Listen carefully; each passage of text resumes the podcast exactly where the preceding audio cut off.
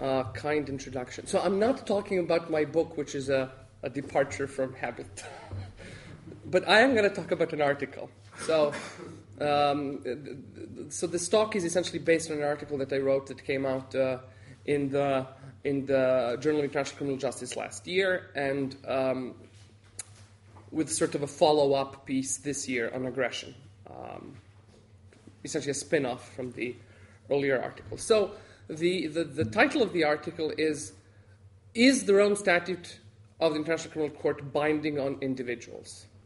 And you're probably thinking to yourself, what a moronic question to ask. What kind of a question is that? How can the Rome Statute, a treaty, be binding on individuals? What does that even mean?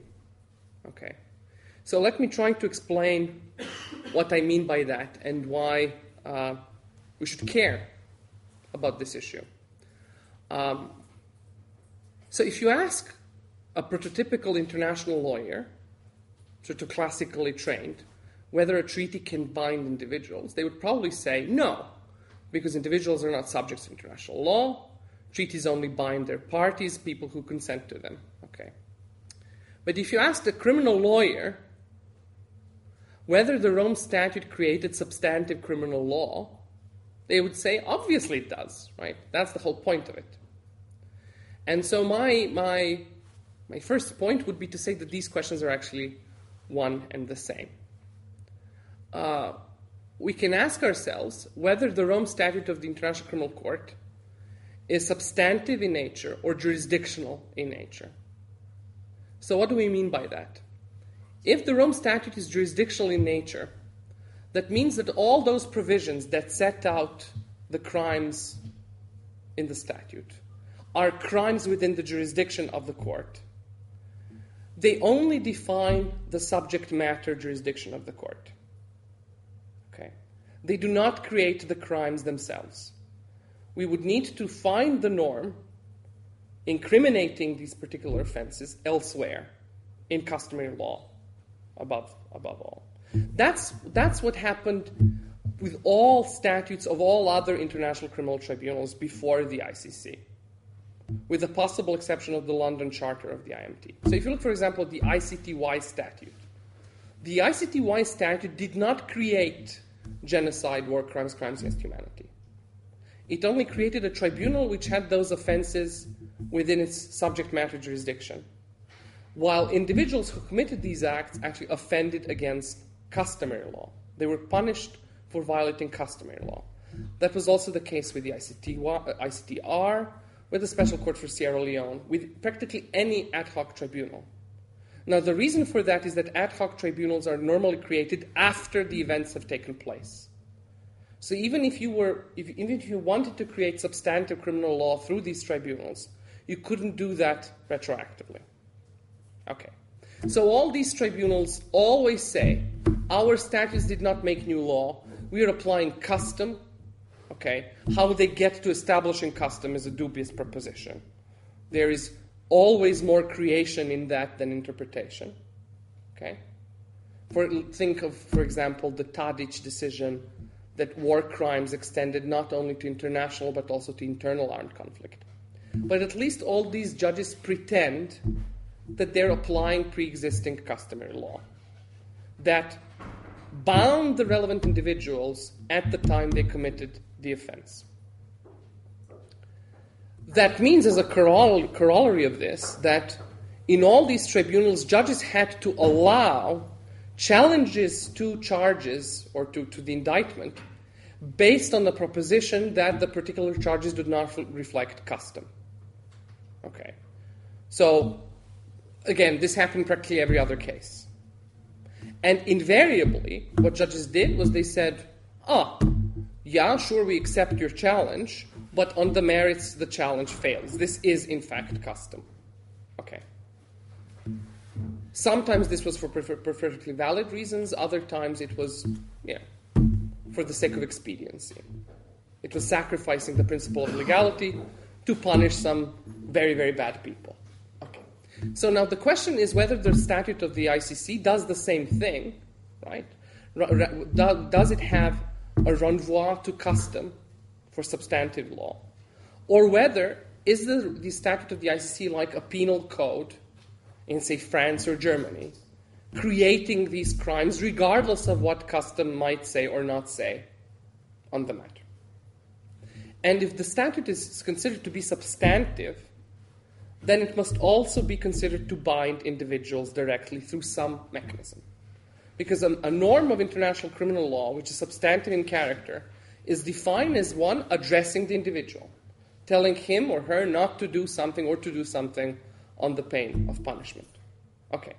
So that's what the what the talk is about. I I, I know it's not clear yet, I hope. Um, but um, let me try to explain, to elaborate on this in more detail and try to explain why this matters.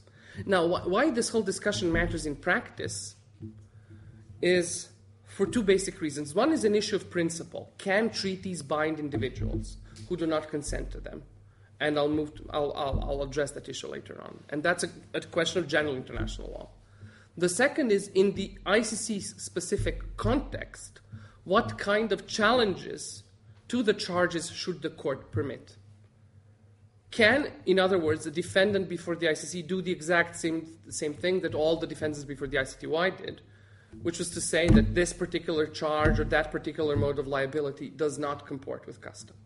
Okay, so that's the, that's the issue. Okay.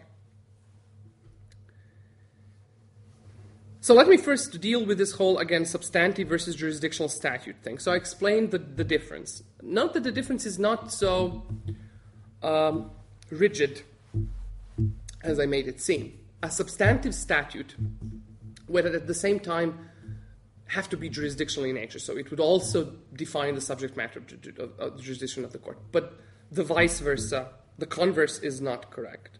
Okay this, this idea between a substantive and a jurisdictional statute is reflected also in um, this basic distinction that we often make in international criminal law between the so called core crimes and the mere treaty crimes. So, core crimes are aggression, genocide, crimes against humanity, and war crimes.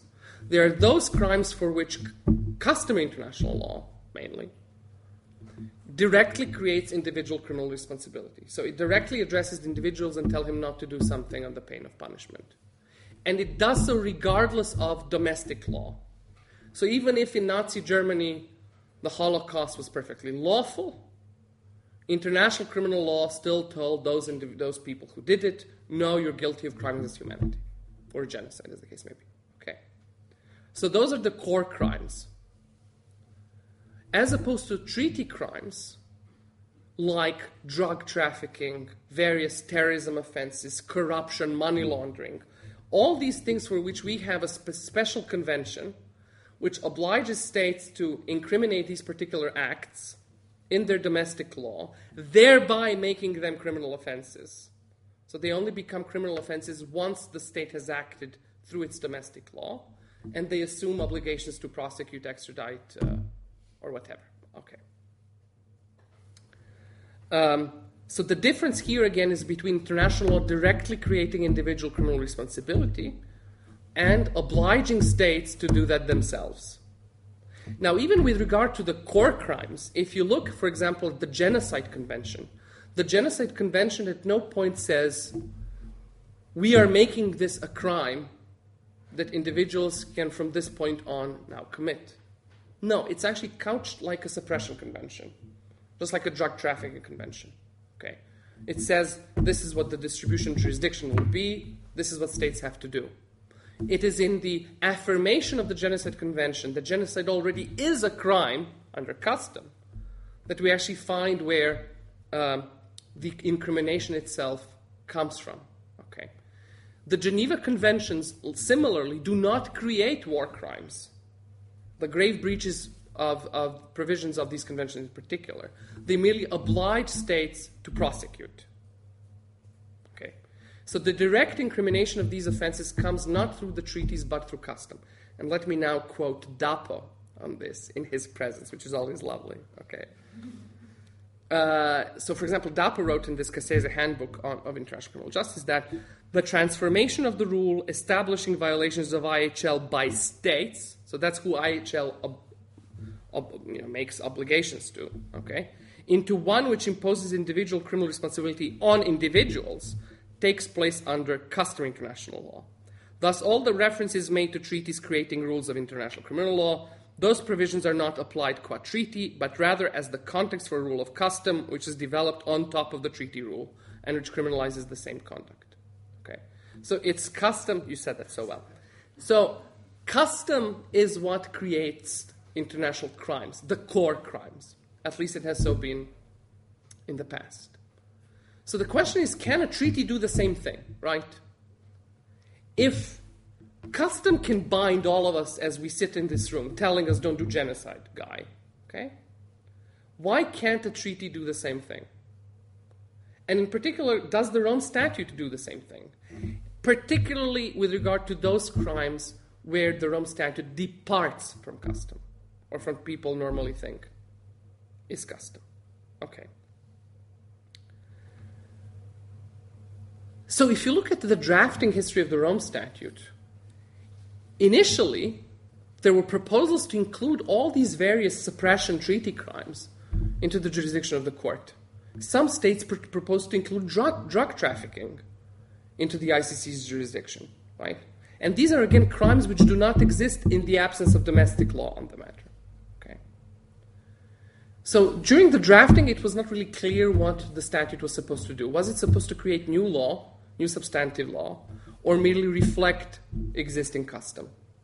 If you look at what all the various drafters said during the process, some of them, like the first president of the court, Philippe Kirsch, were quite emphatic about the ICC statute creating no new law, but merely codifying pre existing law.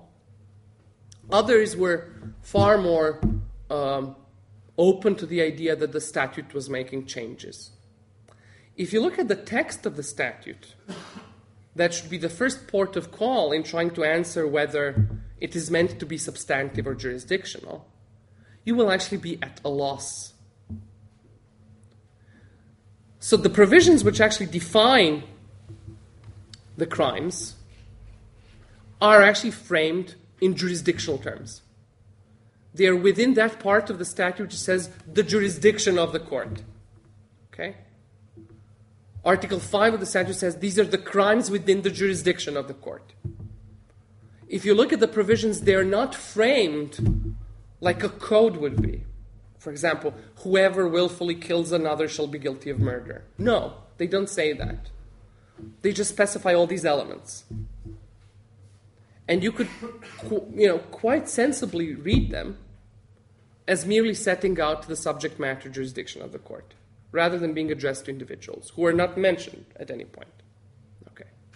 But then there are numerous other provisions of the statute which cast doubt on a purely jurisdictional reading. In many places, the statute actually quite deliberately wants to divorce itself from the very mushy wushy inquiry into custom. Okay. So it says, for example, when defining applicable law, Article 21 of the statute puts the statute first. The statute is the principal source of law. Okay. Article 22, which sets out the statute's version of the nullum crimen sine lege principle, says that a person shall not, person shall not be criminally responsible under this statute unless the conduct in question constitutes, at the time it takes place, a crime within the jurisdiction of the court. Note how ambiguous this is, right? On the one hand, you can interpret this as creating criminal responsibility under the statute. On the other hand, there's also references to the court's jurisdiction. Okay. Um, again, for example, Article 24 which deals with non retroactivity ratione personae, says that no person shall be criminally responsible under this statute for conduct prior to the entry into force of the statute. So, if you look at this provision, this very strongly implies that, in fact, the statute is meant to create individual criminal responsibility, regardless of what custom might say, directly under the statute. And there are some other provisions in the statute which very much support the substantive reading for no other reason that under custom there is no similar prohibition. So, for example, the statute allows the court to punish contempt of court offenses. The statute allows the court to award damages against defendants, even though there is no civil responsibility of individuals under customary international law. So you may well interpret all of this taken together as saying that the statute is in fact creating binding obligations on individuals directly. But the truth of the matter is really, from the text alone, there's no way to know. You can read the statute either way. Okay. Now let me turn to what the practical implications of all this business are, and this is really the um, the most important bit. So the practical importance is really in how seriously we take the nullum crimen principle. So in international criminal law, there has always been a tension since its inception between the principle of legality and the need to punish very, very bad people for the very basic reason that international law substantively did not keep pace with the needs, the moral imperatives to develop it. So in 1945, there was no international criminal law, really. Right? It just came poof into existence because Nazis needed to be punished. If you look at the Nuremberg judgment, the IMT there treats the principle of legality sort of very ambiguously. On one end, it treats it as a mere principle of justice, okay, which can be disregarded if you need to reach a more just outcome, which is to punish these people for something that was obviously wrongful, even if it was not technically illegal, okay. In other parts of the judgment, it appears to be saying, but we are, by the way, applying pre existing law. Okay. In the, in the ad hoc tribunals in the 1990s, they were always saying, on the one hand, we very rigidly care about legality, but on the other hand, they faked custom whenever they needed to. Um, so the problem again is whether the, the whether the ICC is going to face the same dilemma. Let me give you one example in which the Rome Statute probably departs from custom, and that's the crime of recruiting child soldiers, which the Rome Statute makes creates you know above the age of 15, um, which the Rome Statute crea- uh, incriminates both in international and internal armed conflict. Before the Special Court of Sierra Leone, there was actually a prosecution for this crime, where the defendant challenged the prosecution under the SCSL statute on the basis that that crime did not exist under customary law and the special court could only apply custom. Okay. He could pro- attest to that, you know, he could produce as evidence of that, that during the drafting of the Rome Statute, the U.S. delegation explicitly said that it does not consider the recruitment of child soldiers to be a, cr- a war crime under customary law. That the Secretary General of the United Nations said in a report quite explicitly that there are serious doubts as to uh, this being a crime under customary law. Okay. But the court did what courts do, which is, you know, they created all this, um, cooked everything up together. So the Convention on the Rights of the Child says this, even though the Convention on the Rights of the Child has nothing to do with custom in international criminal law. And this protocol says this, and this treaty that, that, that says that. Therefore, this had to be custom. Okay. So that's just one example. There, there are many. So the issue is whether the same thing should be allowed to happen before the ICC. One obvious case where the ICC goes, the, ICC, the, the, the Rome Statute quite clearly departs from custom is in the modes of liability. So, in the ad hoc tribunals, the main mode of liability used to get high ranking defendants was joint criminal enterprise. The ICTY in Tadic said this is an, um, a form of liability which exists in custom, and we derive it from all this Nuremberg and post Nuremberg jurisprudence. Whether that was correct or not is beside the point. That's what they said that they were doing. Okay. in the Rome Statute, in part due to this civil law uh, continental reaction against what they thought was a, an, uh, an overly um, an, an, a concept of criminal liability open to abuse, like JCE3 in particular, they are trying, they're starting to use this idea of indirect perpetration or um, this is essentially a spin off of this German theory of control over crime from this German theorist Claus Roxin. Okay. Something they have this orgasmic word for in German, which is Organisationsherrschaft. I love that word. Okay. So it doesn't have a direct translation. So that's what they've been trying to use so far. All the high ranking people before the ICC are indicted on the basis of this indirect theory of perpetration. So by indirect perpetration, you can, you can think of it in very narrow terms. You hold a gun to somebody's head and you force them to shoot somebody else. Okay. That's really the very narrow form of indirect perpetration, which exists almost everywhere in one shape or another.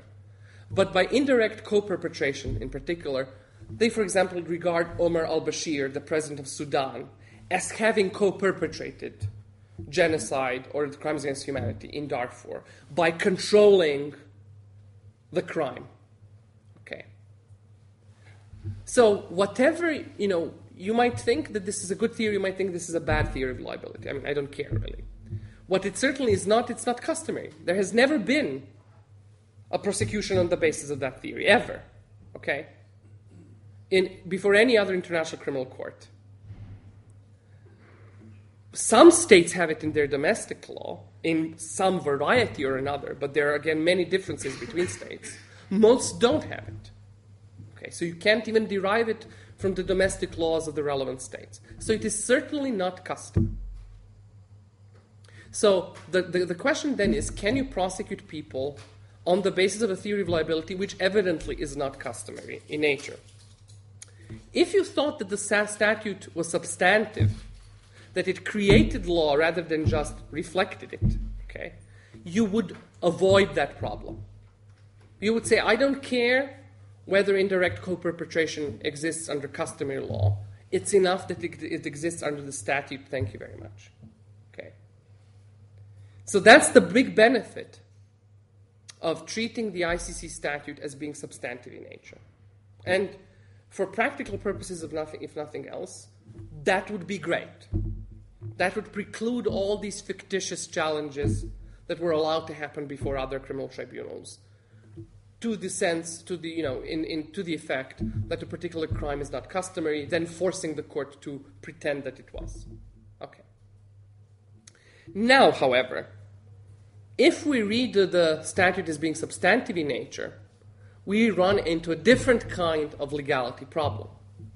And that is that the statute can actually apply ex post facto in at least two cases. It can apply ex post facto if the Security Council refers a situation to the court, which is the case with Sudan, which is the case with Libya. None of them, none of these states were parties to the statute beforehand. The court did not acquire jurisdiction over these crimes before they were committed. It all happened after the fact. So if you're prosecuting Omar al Bashir or you're prosecuting Saif al Islam Gaddafi, you have to ask yourself Am I prosecuting them for violating the statute? Or am I prosecuting them for violating custom? Okay? And the second option is if a non state party or a new state party extends the jurisdiction of the court to the time of, its en- of the statute's entry into force. So, states can accept um, the jurisdiction of the court ad hoc.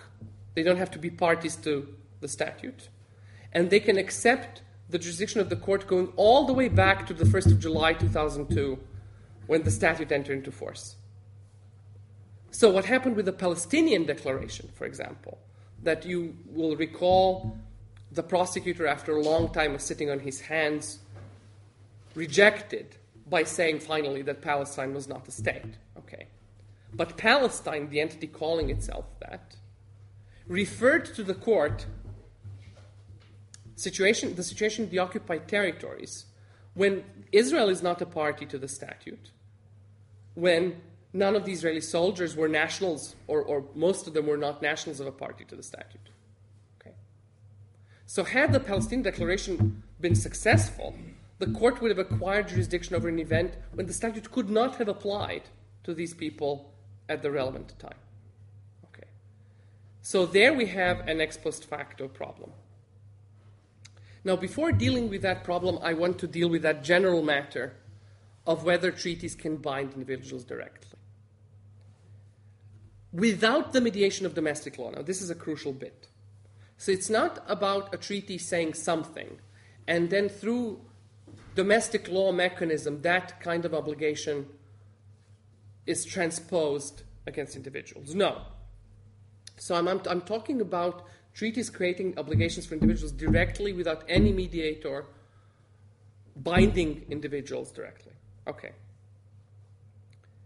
Now, I think the whole idea that individual is not a subject, that therefore this cannot happen, is a circularity, so I will just drop it. Okay. We know that treaties can create direct rights for individuals. That's the case with human rights treaties. That's what they do. Human rights treaties create rights in international law for you and me. We know that custom can create obligations for individuals. That's war crimes, genocide, crimes against humanity. If these two things are true, I don't see why treaties couldn't also create obligations for individuals. The objection that comes to, to mind is the whole idea that treaties are like contracts. They cannot create obligations for anybody without their consent. The pacta tertiis rule. To that, I would say that the pacta tertiis rules applies to states and international organizations. It does not apply to individuals. States are not prohibited by international law from creating, through treaty, obligations for individuals subject to their authority. That's what they exist to do. Okay. And if you look, for example, at the ILC commentary to the draft articles on the law of treaties, they say quite explicitly that in international law, the justification for the Pacta Tertiis rules does not rest simply on the general concept of the law of contract, but on the sovereignty and independence of states. That's why states can't assume obligation under treaty without their consent. There's no reason to apply that rule in the same way to individuals. Individuals can get obligations without their consent. If states can make custom, and states alone can make custom, that is binding on individuals, why couldn't they make treaties that would equally be binding on individuals? And they, in fact, have done so. They have done so rarely because normally there is no point in creating obligations on individuals through international law. Domestic law would be far more effective and suited to that purpose. But states have since have done that. Look at the Geneva Conventions. So again, as I said, the grave breaches provisions do not bind individuals. They do not create criminal, substantive criminal law. And that's clear from the travaux of the convention. So, for example, in the travaux, it is stated that the diplomatic conference is not here to work out international penal law, but is far more competent than we have tried to do that for years. An act only becomes a crime when this act is made punishable by a penal law. The conference is not making that law, but is undertaking to insert in the national penal laws certain acts enumerated as grave breaches of the convention, which will become crimes when they have been inserted in the national legislation. Okay. So that's not binding on individuals. What is binding, however, is Common Article 3. So, Common Article 3, which for the very first time started regulating non international, internal armed conflict, where at least one party is by definition a non state armed group. And in some cases, conflicts can exist only between two such groups. And the languages of Common Article 3, as well as of Additional Protocol 2, which expands on that, is clear that the states parties intended to bind not just themselves, but also any armed group involved, any party to the conflict. Okay. Now, various theories have been offered in the literature as to how this, this can be so. Okay.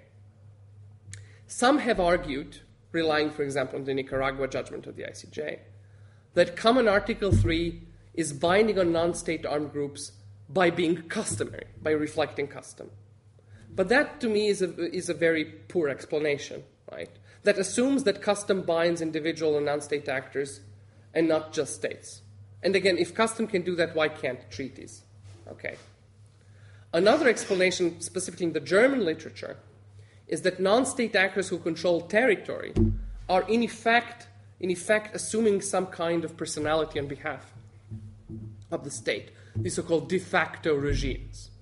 But that is also, again, a dubious proposition for no other reason that in most internal conflicts, non state actors don't actually control the state's territory. They're not powerful enough to do so, uh, and we still consider them bound by IHL. Okay.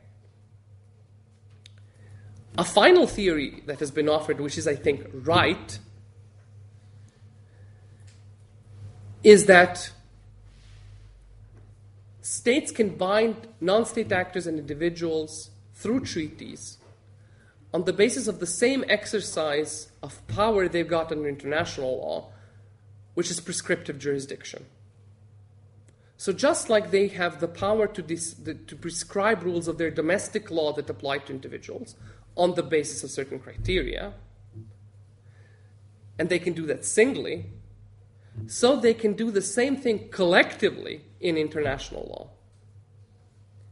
So, what any of these states could have done through their domestic law to create genocide, war crimes, crimes against humanity, they could do together in international law by pooling, if you will, their prescriptive jurisdiction.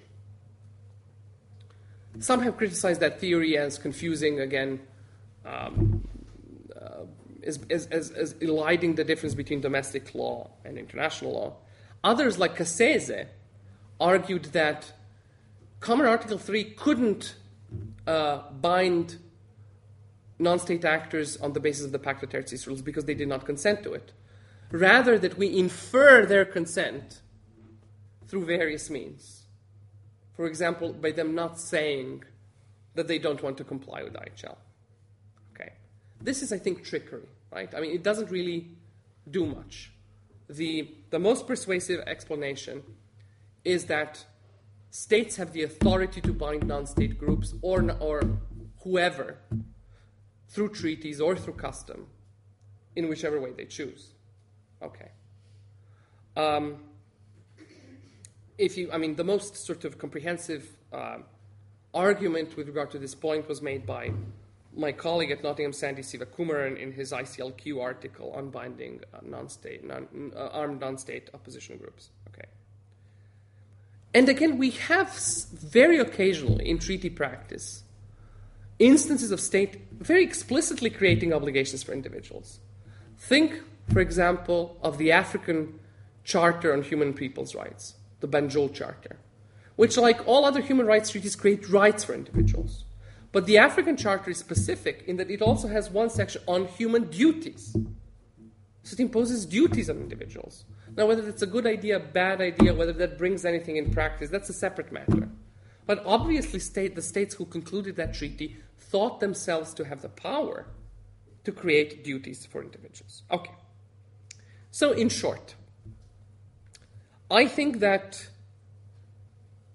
states have every right to bind individuals directly through treaties, even though these individuals don't have the capacity to consent to them. Okay? There's no reason to have a custom fetish and to say that only custom can create international criminal law. Okay?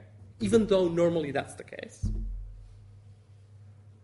If that is so, there is no reason not to say that the Rome Statute itself is one such treaty. We don't have to look at custom with regard to any particular crime or any particular mode of liability in the statute. It is enough that it's in the statute for the vast majority of situation, situations. However, in those situations where the court acquires jurisdiction over the events ex post facto, like Darfur, like Libya, in those situations we are on very tricky ground with respect to the legality principle. And I would thus argue that the court should, in, only in those cases, read down the statute and read down any charges so that they comport to custom. So Omar al Bashir could not be prosecuted under indirect co perpetration. He would have to be prosecuted under something else. Gaddafi, sadly, no longer with us, again, could only be prosecuted on the same basis. If his son, through some political magic, actually ends up in The Hague rather uh, than stays in Libya, he also could not be prosecuted under those theories of liability. Okay? Because that's the only way, really, to take the principle of legality seriously. So I will end on that. Thank you.